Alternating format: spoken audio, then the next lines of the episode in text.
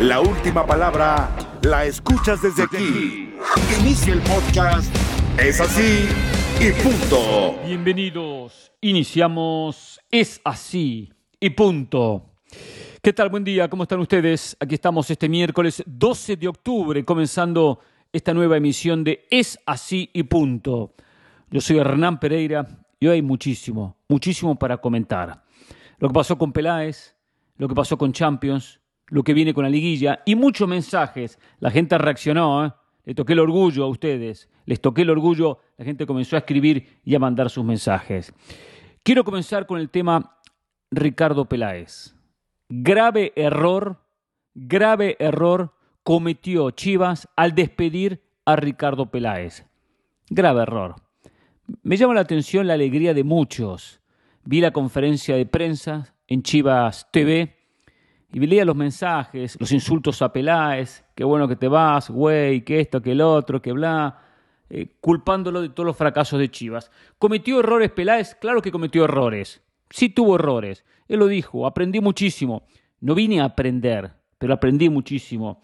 Vine a cambiar un equipo que no pude cambiar. Y asume su fracaso, asume su fracaso.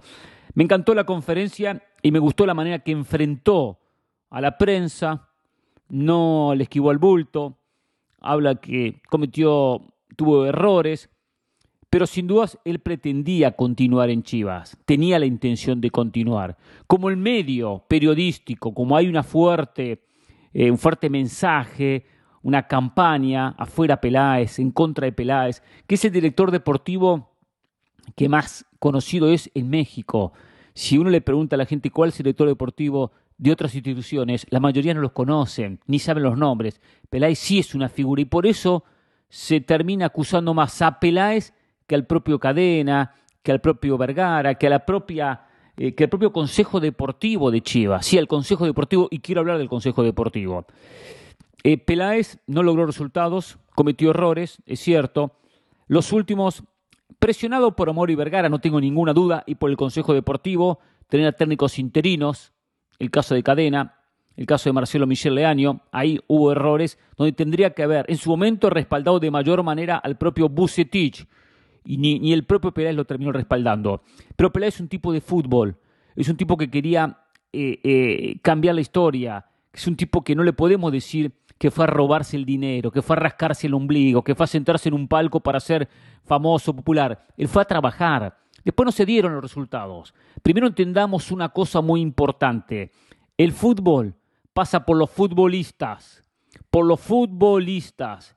Si no tengo futbolistas es muy difícil competir. Partimos de esa base, de esa premisa. Ahora, después con un buen cuerpo técnico, con un buen director deportivo, conseguiré que esos futbolistas den un salto de calidad. Los explotaría al máximo, y digo explotarlo en buen sentido, sacarle el jugo al futbolista, o quizás pierdo el control y me, va mal. Pero hay que tener futbolistas. ¿Por qué? Real Madrid es el equipo más ganador del mundo. Porque compra compra, compra futbolistas.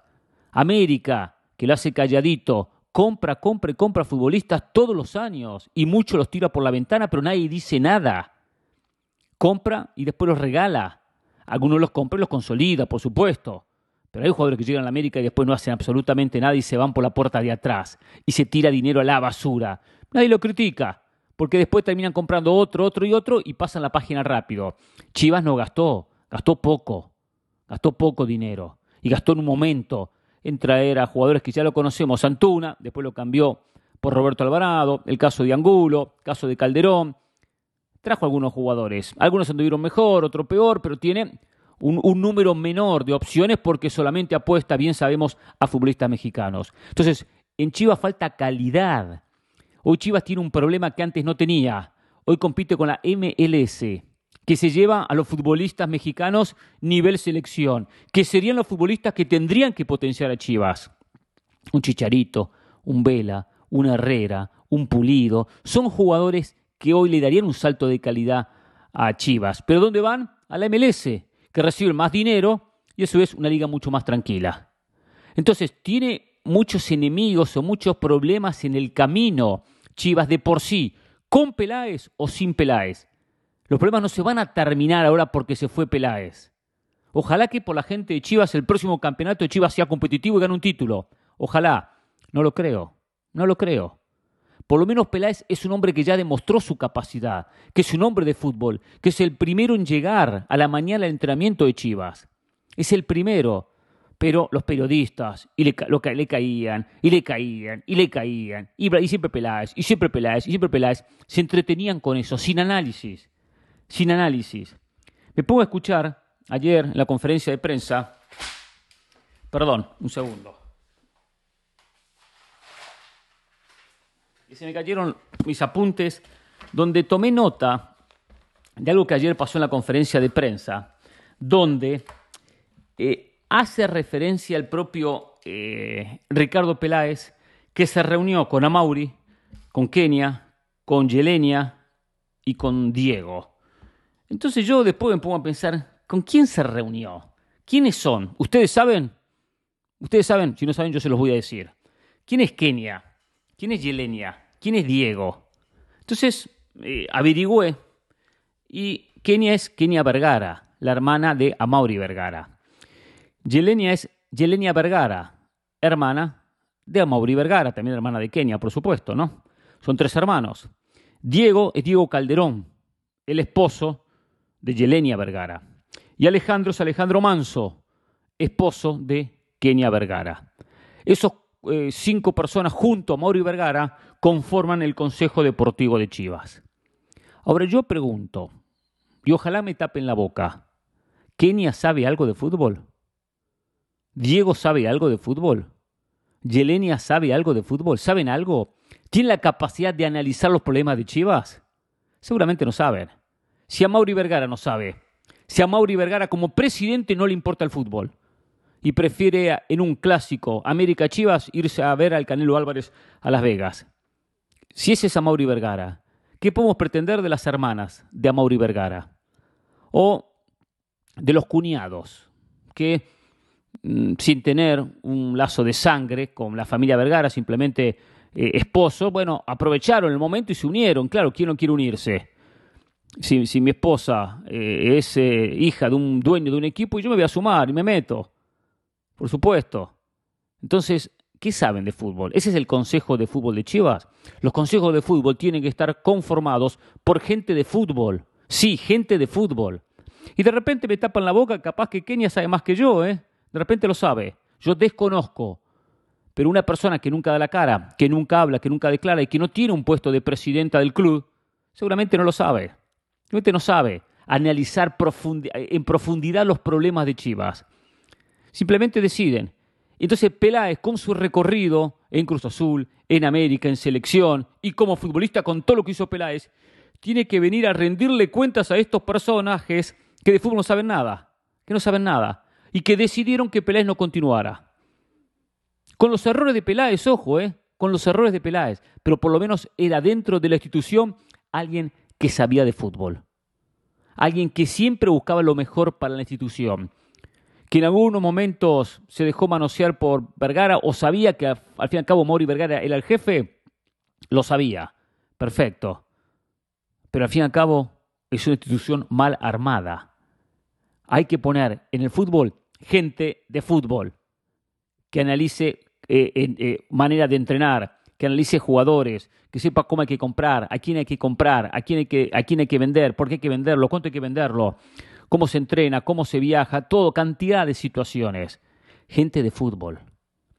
No gente que le gusta el fútbol simplemente y que lo quieren, quieren estar de parte, parte de una institución porque su padre se las heredó. Perfecto. Tener algún puesto está bien, le den algún puesto, pero no que sea el consejo deportivo que toma todas las decisiones pasan las decisiones por el Consejo Deportivo. Entonces, estas personas terminan decidiendo. Entonces, después acusamos a, Vergara, perdón, a, a, Peláez. Pero no, no sabemos qué decidió Kenia, ni el carácter que tiene en una, en una reunión interna. O el propio Diego Calderón. Ni sabemos. Entonces, se dan cuenta que Chivas, la raíz de Chivas está mal. El problema de Chivas no pasa por Ricardo Peláez. Acá hay problemas de fondo en el rebaño sagrado. Las instituciones tienen que tener dirigentes que piensen, que actúen. Dijo algo importante Peláez en cuanto a, dentro de, lo que hice en Chivas, prometí campeonatos y, hablar por de títulos, porque era la esperanza, y está bien, uno promete lo que uno aspira a lograr, y él aspiraba a lograr títulos, lograr eh, campeonatos, y por eso prometió eso, porque aspiraba a, a dar un salto de calidad que no pudo. Ahora, dentro de todo, dijo, ha sido regular lo de Chivas, regular. O sea, se mantuvo en la mitad. Repechaje, liguilla, una semifinal, por ahí. Aquella semifinal de Bucetich cuando se elimina la América, con los goles de Calderón. Entonces, ni llegó a las finales, ni ganó títulos, ni tampoco quedó fuera de repechaje. O sea que oscilaba su posición entre el quinto puesto, cuarto puesto en una oportunidad, y después el décimo, el octavo, el décimo segundo, por ahí andaba Chivas en los campeonatos. No terminó eh, último, anteúltimo, decimoquinto, decimocuarto, tampoco primero, segundo ni tercero.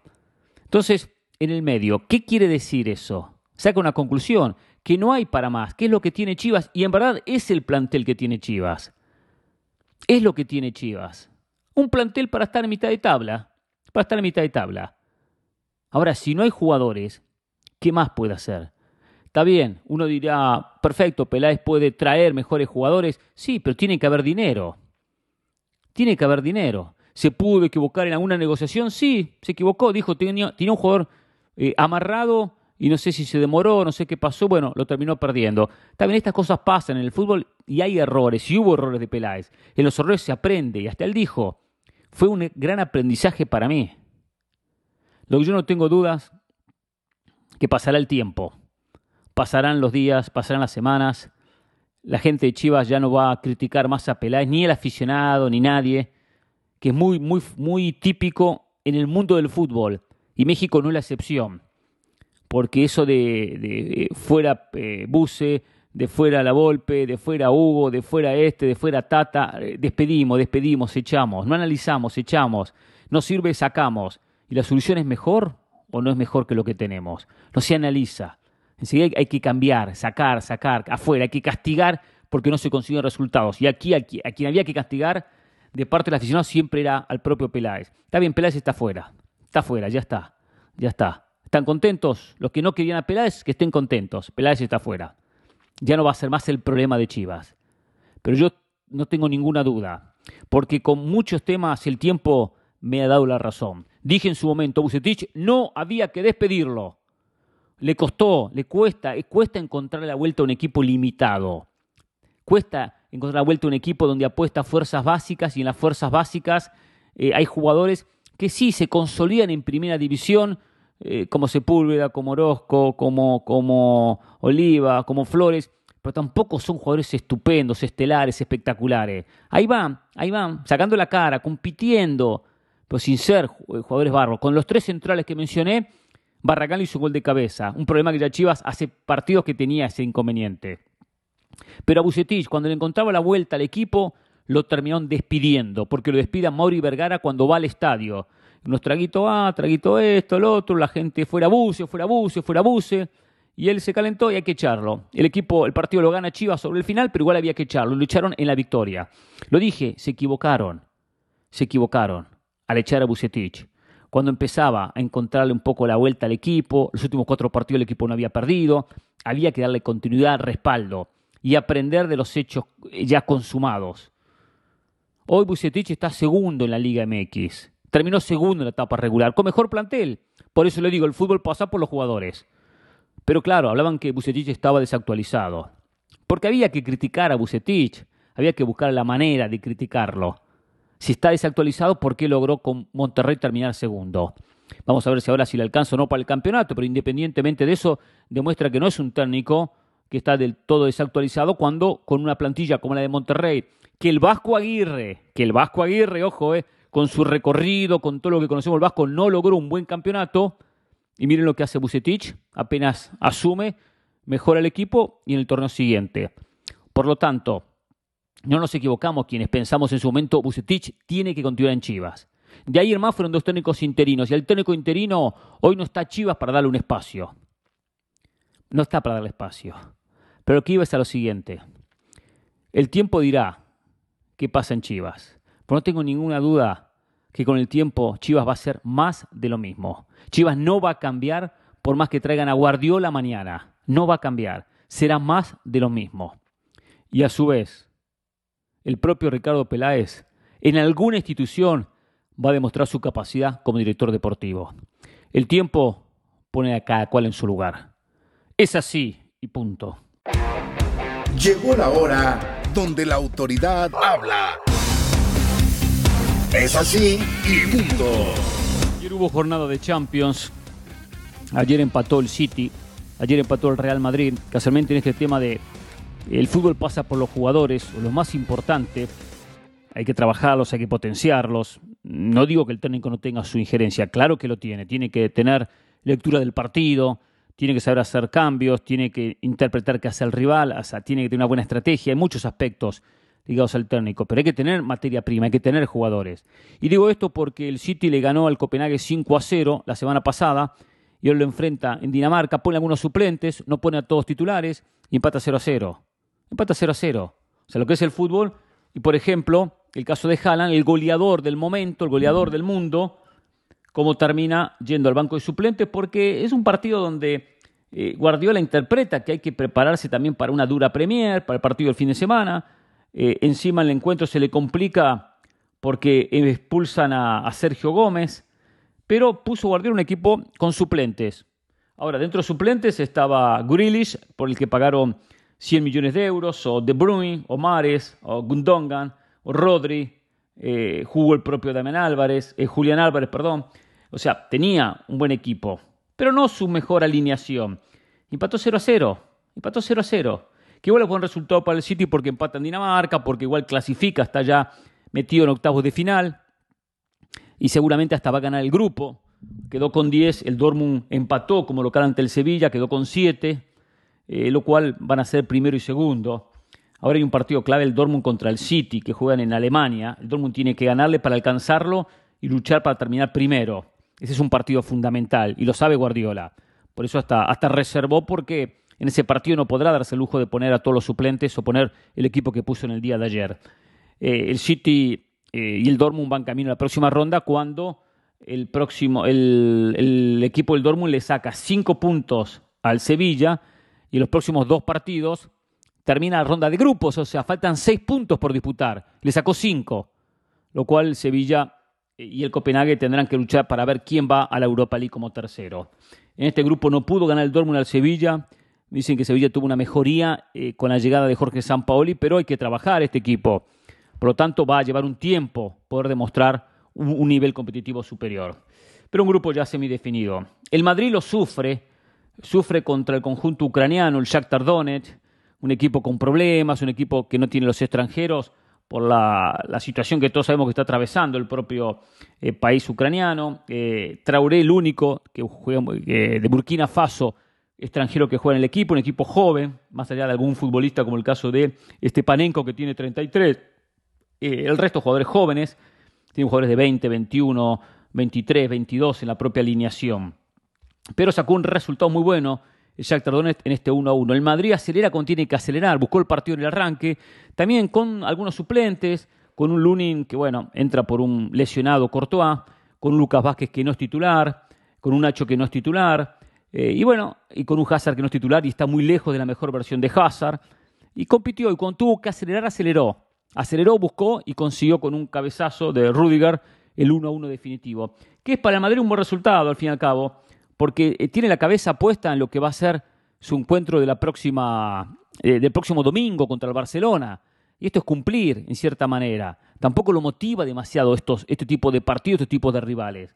Igualmente clasificó, porque el Madrid queda primero con 10, el Leipzig, que gana un partido fundamental en Escocia, al Celtic se ubica segundo con 6, lo cual está cuatro puntos por debajo del Madrid. El Shakhtar tiene 5, y ahí está la lucha, a ver quién acompaña al Real Madrid en la próxima ronda. El Celtic con un punto ya quedó rezagado y, va a quedar fuera de Europa muy pronto. Así que bueno, digo, hay una crítica hacia el Madrid. Y a veces una crítica constante. Este equipo no juega bien, no tiene un estilo de juego definido en cuanto a, a eh, tener un control de pelota o un libreto muy, muy claro que impone condiciones. Se adapta mucho a lo que quiere el técnico dependiendo del rival. Tiene esa, esa virtud de saber cómo tiene que jugar los partidos dependiendo de la necesidad de su equipo. Que hay cosas para mejorar, claro que tiene que mejorar el Real Madrid. Tiene que mejorar mucho con otro tipo de rivales, va a tener problemas. Pero es un equipo que contiene que contragolpear, lo hace. Y cuando tiene que proponer, también lo hace. Tiene esa virtud, esa versatilidad de saber adaptarse a diferentes esquemas. Termina siendo un buen resultado, el empate, empatar a visitante para acomodarse. Va pasando la ronda sin dejar sensaciones de equipo espectacular. Va pasando las rondas. Ya lo importante sabe que está por venir. Lo que sí hizo ruido en la fecha, lo que sí hizo mucho ruido en la fecha fue la derrota de la Juve en Israel. Perdió ante el Maccabi Haifa 2 a 0. Para, para peor del caso, para la Juve pierde este partido y el Benfica va a jugar a Francia y le empata al PSG 1 a 1 con dos penales, uno que ejecuta bien Mbappé, otro que ejecuta bien eh, Joao Mario. Eh, uno a uno termina el partido y el Benfica le saca un punto fundamental al PSG. Porque ¿qué necesita la Juve? Que uno de los de arriba se caiga, que el Benfica especialmente se caiga, porque no tiene el poderío del PSG. Para ellos, por lo menos, acortar diferencias. Quedó PSG 8, Benfica 8, Maccabi Haifa y la Juve con 3, 5 puntos. Y vuelvo a lo mismo. Faltan seis por jugar. La lluvia ahora va a Benfica con la obligación de ganarle. La obligación de ganarle. Pero por más que le gane el partido, por más que gane el partido, no le garantiza eh, clasificar, ni tampoco va a entrar, ni se ubicaría segundo. Descontaría puntos, quedarían 8-6. Si el PSG le gana al Maccabi Haifa, clasifica. Y si el Benfica le gana a Maccabi Haifa en la última fecha en Israel, clasifica. O sea que la lluvia ya no depende de sí mismo. Fracaso rotundo para el equipo de Allegri. Que me alegro, me parece muy bien que hayan respaldado el técnico. Terminó el partido y hubo respaldo para el técnico. Hay que respaldar un técnico. Porque Allegri ya demostró que eh, no le queda grande la lluvia. Cuando se cansó de ganar torneos locales, cuando llegó a la final de Champions, cuando ganaba el calcio año tras año, tras año, tras año. Después el equipo se desmanteló, perdió categoría, perdió nivel, eh, no contrataron de la manera correcta y el conjunto hoy está intentando rearmarse. Pasaron diferentes técnicos, entre ellos Andrea Pirlo, y el equipo no mejoró. Hoy está en una construcción de un nuevo equipo. Por lo tanto, fracasa en Champions, rotundo fracaso. La Juve fuera de octavo de final. Pero ya por eso, por eso, hay que despedir al técnico. Como el técnico ya demostró su capacidad, hay que respaldarlo. Vuelvo a lo mismo. Esto no pasa por el técnico ya, pasa por plantel, pasa por jugadores. Así que bueno, y el grupo, el grupo que no hablé fue el grupo E, el grupo donde el Chelsea le volvió a ganar al Milan.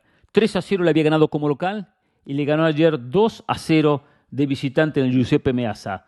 Con esta, con esta victoria, el Chelsea toma liderazgo con 7, va camino a clasificar y seguramente primero solamente primero en un grupo que es parejito, complicadito, porque ahora va a jugar contra el Salzburgo Austria y el Salzburgo tiene seis, o sea, Chelsea 7, el Salzburgo 6. Milan quedó con 4 y el Dinamo Zagreb quedó con 4.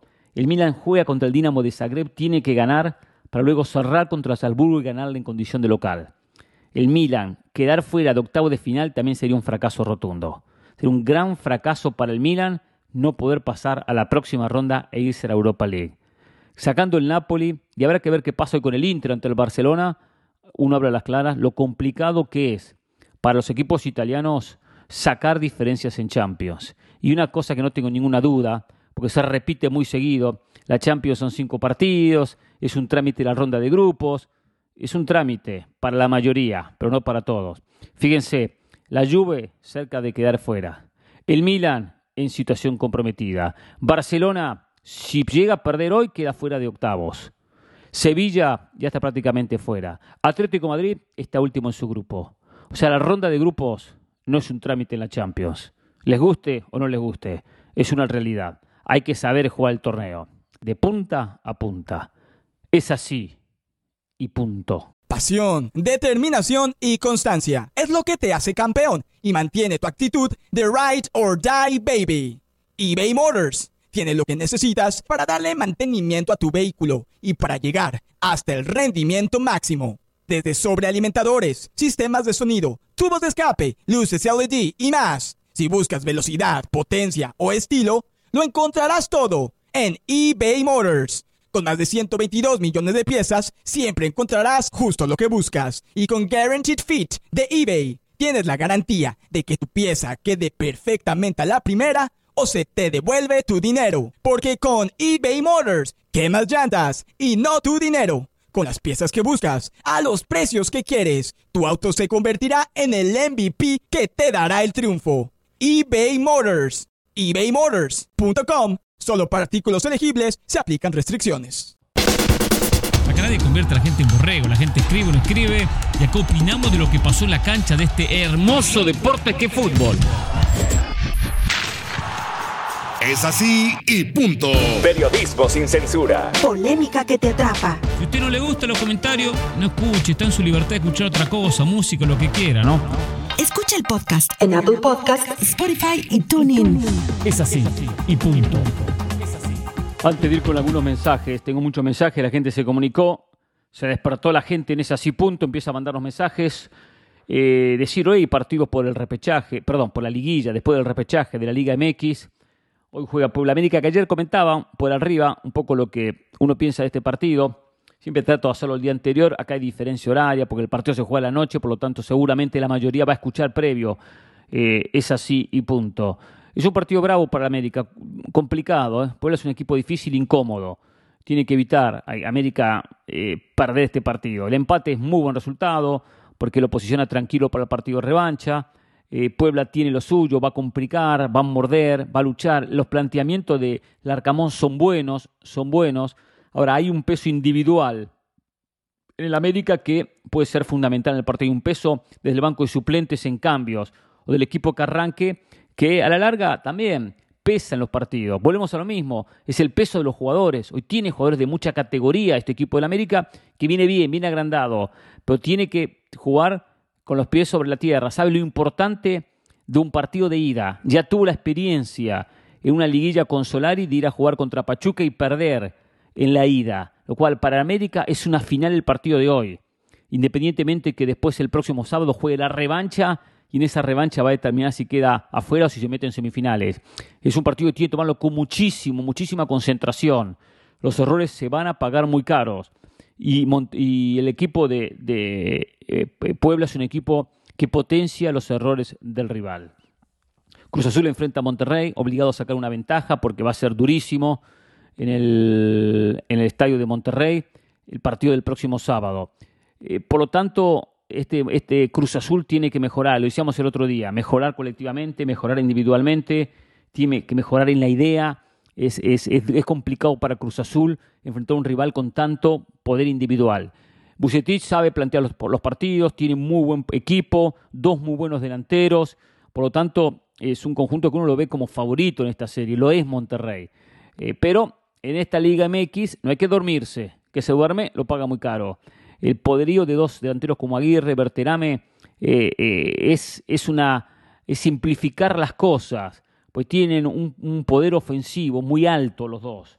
Por lo tanto, para cualquier equipo es muy difícil marcar dos delanteros con tanta llegada, con tanto gol como los eh, delanteros del conjunto de Monterrey.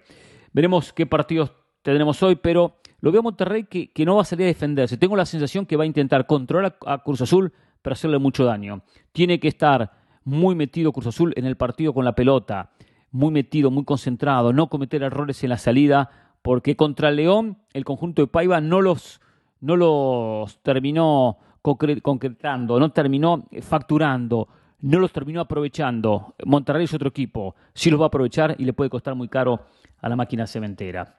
Mañana juega Tigres Pachuca, muy buen partido Tigres Pachuca, ¿eh? Eh, hay cierta hasta, hasta paridad en los dos. Individualmente mejor Tigres, colectivamente mejor el conjunto de Pachuca, tiene idea muy clara el equipo de Guillermo Almada el peso de las figuras pueden inclinar la balanza para el equipo de Herrera, que tiene que mejorar, que no tiene que, buscar solo el desequilibrio de Guignac, tiene que aparecer el resto de jugadores, especialmente en ataque. Eh, y eh, Pachuca es un conjunto que va a salir a buscar partido, ¿eh? no lo veo Almada especulando ni defendiendo. Va a ser un partido muy bueno el de mañana, muy parejo, es una serie difícil de pronosticar. Y Toluca enfrenta a Santos. Le tengo fe a Toluca. Tengo la sensación que Toluca va a tener una muy buena serie. No jugó bien contra Juárez, no tuvo buen partido. Nacho Ambriz sabe de estas liguillas, tiene experiencia. Eh, duelo de, técnicos mexicanos con un Fentanes que anduvo muy bien con Santos. Pero ahora hay que ver Una cosa es la etapa regular y otra cosa son estos partidos. Toluca tiene que eh, transportarle la presión al equipo de Santos, obligado a ganar en el Mesio 10. 1 a 0, por lo mínimo, lo que fuese, pero obligado a ganar. Vi un Toluca que con Juárez, cuando tuvo que especular, especuló. ¿eh? Cuando tuvo que tirarse atrás, se tiró atrás. Y hasta, y hasta defendió contra Juárez porque estaba clasificando. Seguramente vamos a ver este Toluca que no va a ser tan agresivo, tan ofensivo, si está ganando.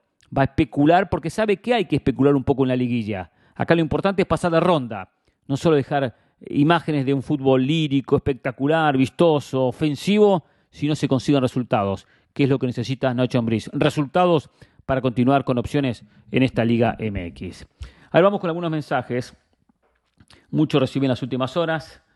Eh, y vamos a abrir la cuenta aquí para. Porque tengo unos también en, Instagram, en Twitter, que la gente se comunicó en Twitter. Dice Jorge Sosa García. Pereira, hola capo, buen día. Pues se fue Peláez. Ni se me. Ni sé. Ah, ni sé si me alegra. La enfermedad de Chivas es crónica y se llama Amauri. Y con respecto a la afición, no la recrimines. Ya son muchos de mediocridad, muchos años, quiere decir solamente, de mediocridad. Ya están hartos de ir a ver jugadores poco comprometidos. Los jugadores están comprometidos, están comprometidos, pero los jugadores no tienen con qué. A veces no le da, porque hay jugadores superiores, hay planteles superiores, hay jugadores que técnicamente están por encima. Eh, entonces, eso es lo que termina pasando. Gracias, Jorge Sota, Jorge Sosa, perdón, por su, por su mensaje. Yo entiendo que mucha gente dice, se fue Peláez, era el problema, pero ahora estaremos mejor. La gente se lo pregunta la gente chiva, no tengo dudas, ¿eh? Juanjo Flores Pereira, escuchando un podcast, por ahí escuché a Ángel Capa, ex técnico de Huracán, diciendo el Real Madrid tiene una idea mediocre de juego, pero grandes jugadores que resuelven. Ejemplo, el Real Madrid 1, Shakhtar 1, es así y punto. Juanjo, de cierta manera, no es una idea mediocre, es una idea simple, es una idea muy simple, pero bien ejecutada. Es una idea simple, no es complicada, no es rebuscada.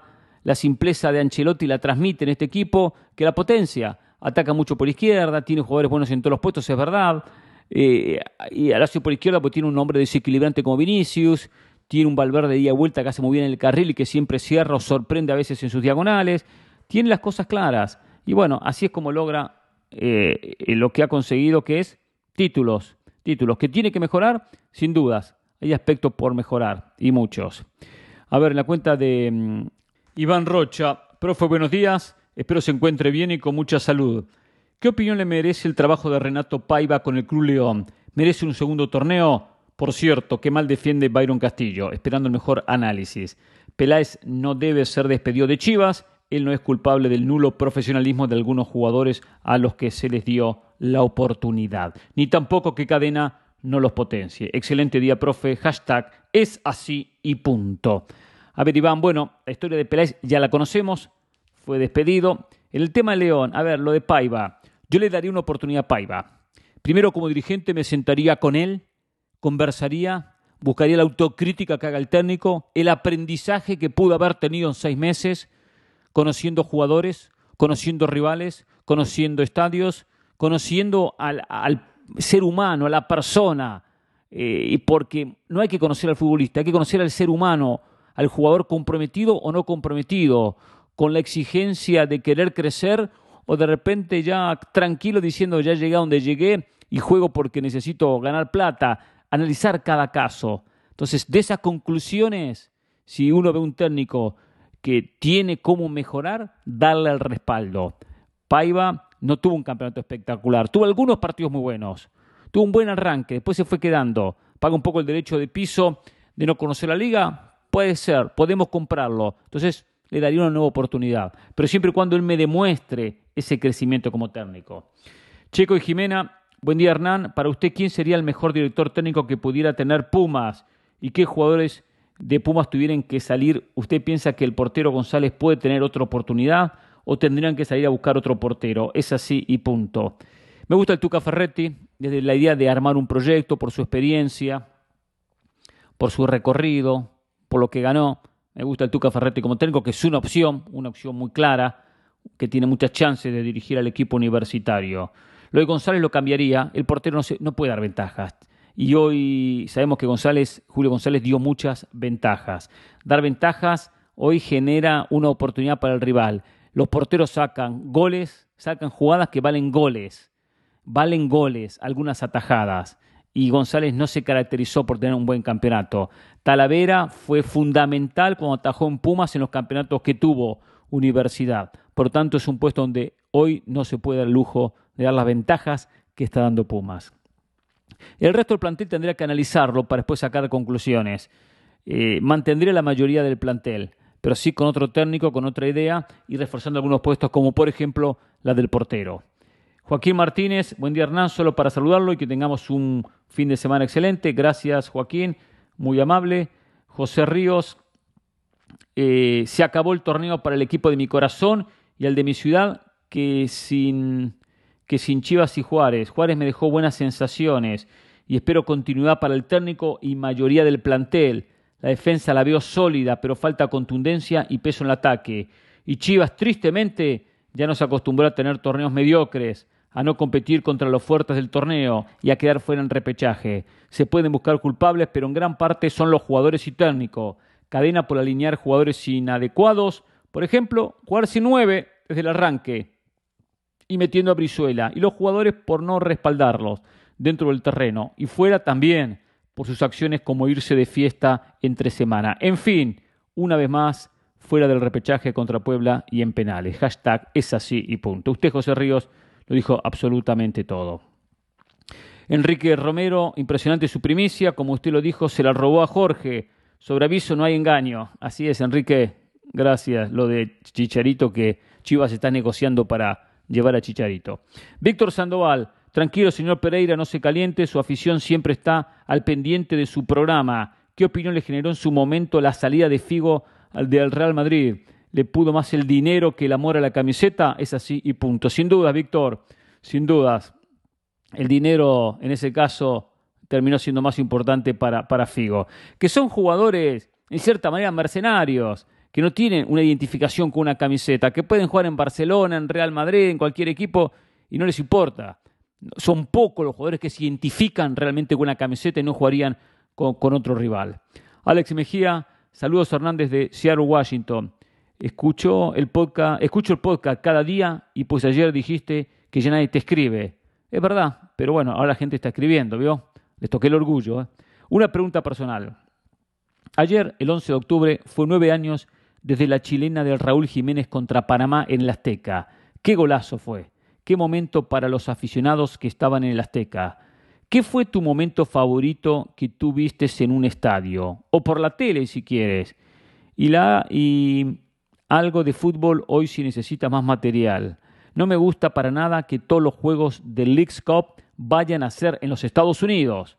Es increíble que los directivos de la Liga MX piensen que es buena idea. Ya estoy esperando el día que Richard Méndez y Jorge Ramos digan que la MLS es la mejor liga del mundo después de que ganen ese torneo. Jaja. Ja. Gracias Hernán, Alex. Alex, sí, es puro dinero. La League's Cup es dinero, es lo que buscan y por eso todos los partidos se juegan en los Estados Unidos. Se recaudan dólares, en México se recaudan pesos. Y la diferencia es muy, muy grande. Simplemente eso. Independientemente que el torneo tiene algunos puntos importantes, pero una ventaja para los equipos locales sin lugar a dudas. A ver, momentos del fútbol tengo muchísimos momentos muy buenos. Yo recuerdo porque era, era niño y justo hablando de la chilena de, de Jiménez, eh, hubo un partido hace muchos años, en la década del 80. No recuerdo el año exacto, no lo recuerdo. Yo estaba en el estadio Ciudad de Mar del Plata. Era un torneo vamos a un torneo molero, ¿no? Como dice el Tuca Ferretti. Un torneo que no jugaban por nada, era un triangular eh, que se jugaba en Mar del Plata previo al comienzo de lo que iba a ser la, lo que es la, liga local, la liga argentina. Jugaban la selección de Polonia, River y Boca. Era un triangular, todos contra todos, a una rueda, y el último partido era River contra Polonia. En aquel entonces no existían las fechas FIFA, y entonces una selección jugaba contra clubes, se daba mucho esa situación. Polonia le iba ganando a River 4 a 2. Si River ganaba, se quedaba con el triangular. Tenía que ganar el partido. Y ganaba Polonia 4 a 2. Y segundo tiempo River mejora mucho. Mejora River y hace un gol 4-3, hace un gol 4-4. Y sobre el cierre del partido viene una pelota sobre el área y Enzo Francesco, el uruguayo, la acomoda con el pecho, de espaldas al arco, mete una chilena y hace un gol espectacular. River ganó 5 a 4. Y ganó la copa, ganó el partido. Me fui sin voz del estadio. Era un niño. Pero sí recuerdo ese partido. Eh, Es uno de los tantos que uno recuerda.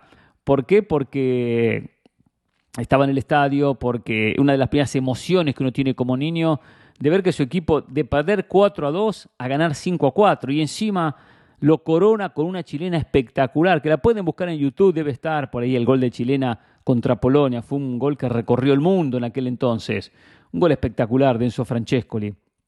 Por eso, si tu- tuviese que mencionar un partido, menciono ese por esa situación, ¿no? Por supuesto que el partido fue el River Boca en Madrid, si tengo que poner un partido, el River Boca en Madrid, eh, momento inolvidable. Después la final River Tigres en Copa Libertadores también, estando en la popular, en la hinchada de, de- River, también otro partido bárbaro. Pero bueno, me vino a la memoria quizás por la, aquella chilena de, de Raúl Jiménez contra Panamá, aquella que hizo Enzo en el partido contra Polonia. Carlos Iván Guerrero, buenas tardes Hernán, no me pierdo ningún podcast. Bueno, cuando está su otro compañero, ahí no lo escucho, es malísimo el guatemalteco, es así, punto, saludos de California. Gracias Carlos, bueno que se reporte, aunque no mandé temas, pero me parece muy bien, le agradezco. Daniel Corrales, buenas tardes señor Pereira, un saludo desde Tucson, Arizona, escucho su podcast hasta tres veces al día. Eh, espectacular lo suyo Daniel, espectacular, ¿eh? Me encantan sus opiniones de fútbol y ojo, nos deje post grabados de anécdotas. Los días de diciembre que nos dejan todos abandonados en esa fecha. Espero le vaya súper en este mundial y estaré pendiente de todo lo que usted suba a las redes por allá. Le mando un fuerte abrazo y me hace mi vida mucho más llevadero y corto con todo lo que usted nos ilumina con su conocimiento del tema. Escuché que los oyentes no han escrito últimamente, pero todos estamos aquí siguiéndolo como siempre. Soy un ferviente radioescucha de su podcast. Gracias, Daniel. Con gente como usted, uno la verdad que, eh, que, uno se motiva, ¿eh? uno, uno se motiva para, para, para hacer eh, el podcast, para eh, meter el ma- mayor tiempo posible, para hacer un programa largo, para meter mucha opinión, porque la verdad que con mensajes así uno se siente motivado. Miguel Torres, Buenas noches, profe. Me topé con el video de cuando discutió con Álvaro Morales que uno jamás debe de abandonar a su equipo, aunque desciendan. ¿Qué opina usted de los culés que ahora son del PSG? ¿Se vale cuando se sigue a solo un jugador y no un equipo?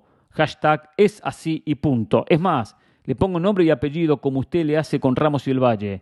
Entonces pone hashtag José Torres 1010.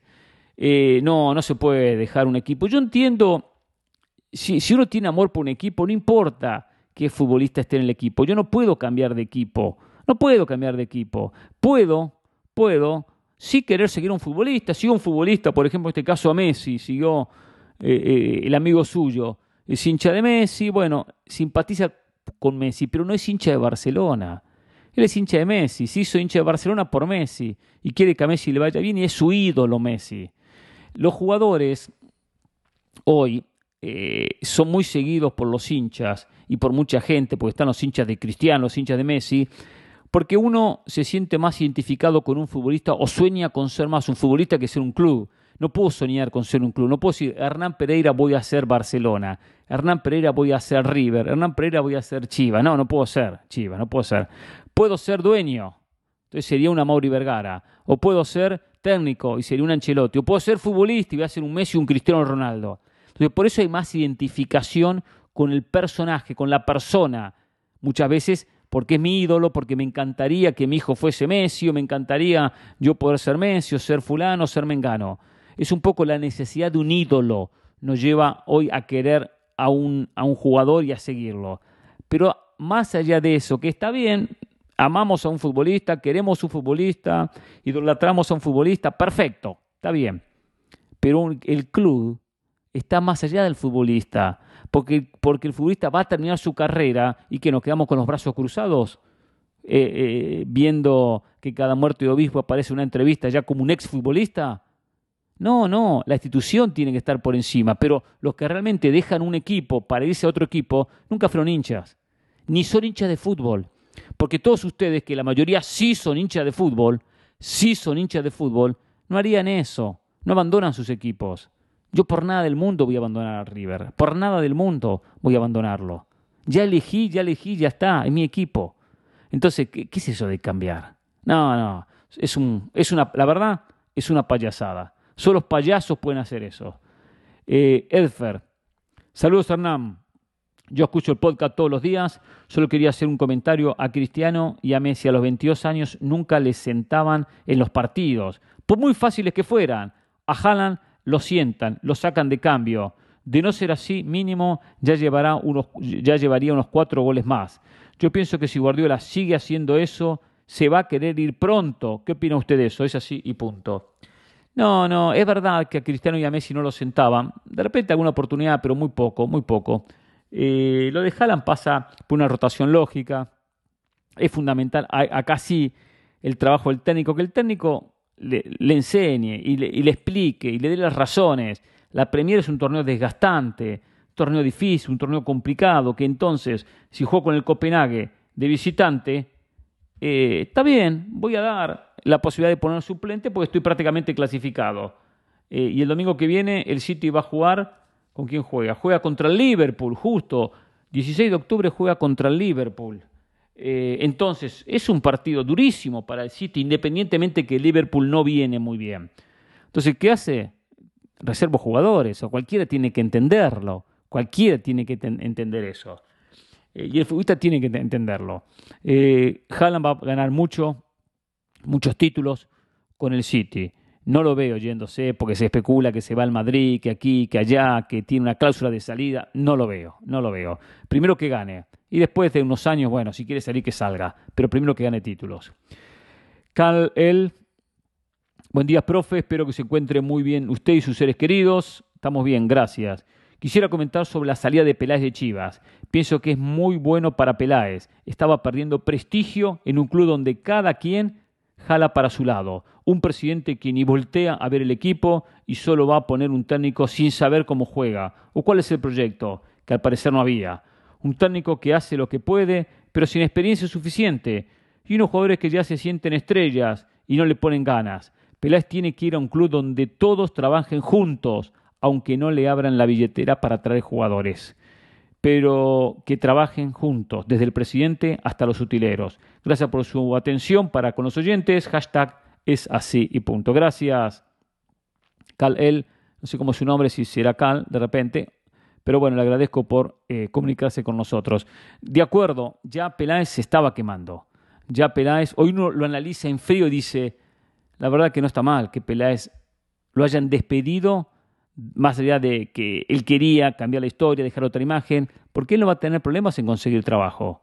Él no va a tener problemas en conseguir chamba. Y con el tiempo, con el tiempo, si Chivas no cambia, y es difícil que cambie, difícil que cambie, eh, va a tener el crédito de decir, yo no puede cambiar, pero nadie ha podido cambiar esto, porque hay un problema que va más allá de la presencia de Peláez.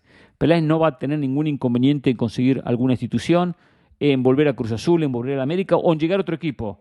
No tengo ningún, ninguna duda al respecto. Capacidad tiene Peláez. Hay que aprovechar cuando hay gente de capacidad. No es perfecto porque nadie es perfecto. Tendrá sus errores como todo el mundo, pero sin dudas no era el único responsable de estas constantes actuaciones de Chivas que siempre terminan bordeando la mediocridad. El culpable no era únicamente Peláez. Hoy dudaba al comienzo de este podcast nombres y apellidos de gente que toma decisiones de fútbol y de fútbol no saben nada. Hasta mañana. Es así y punto.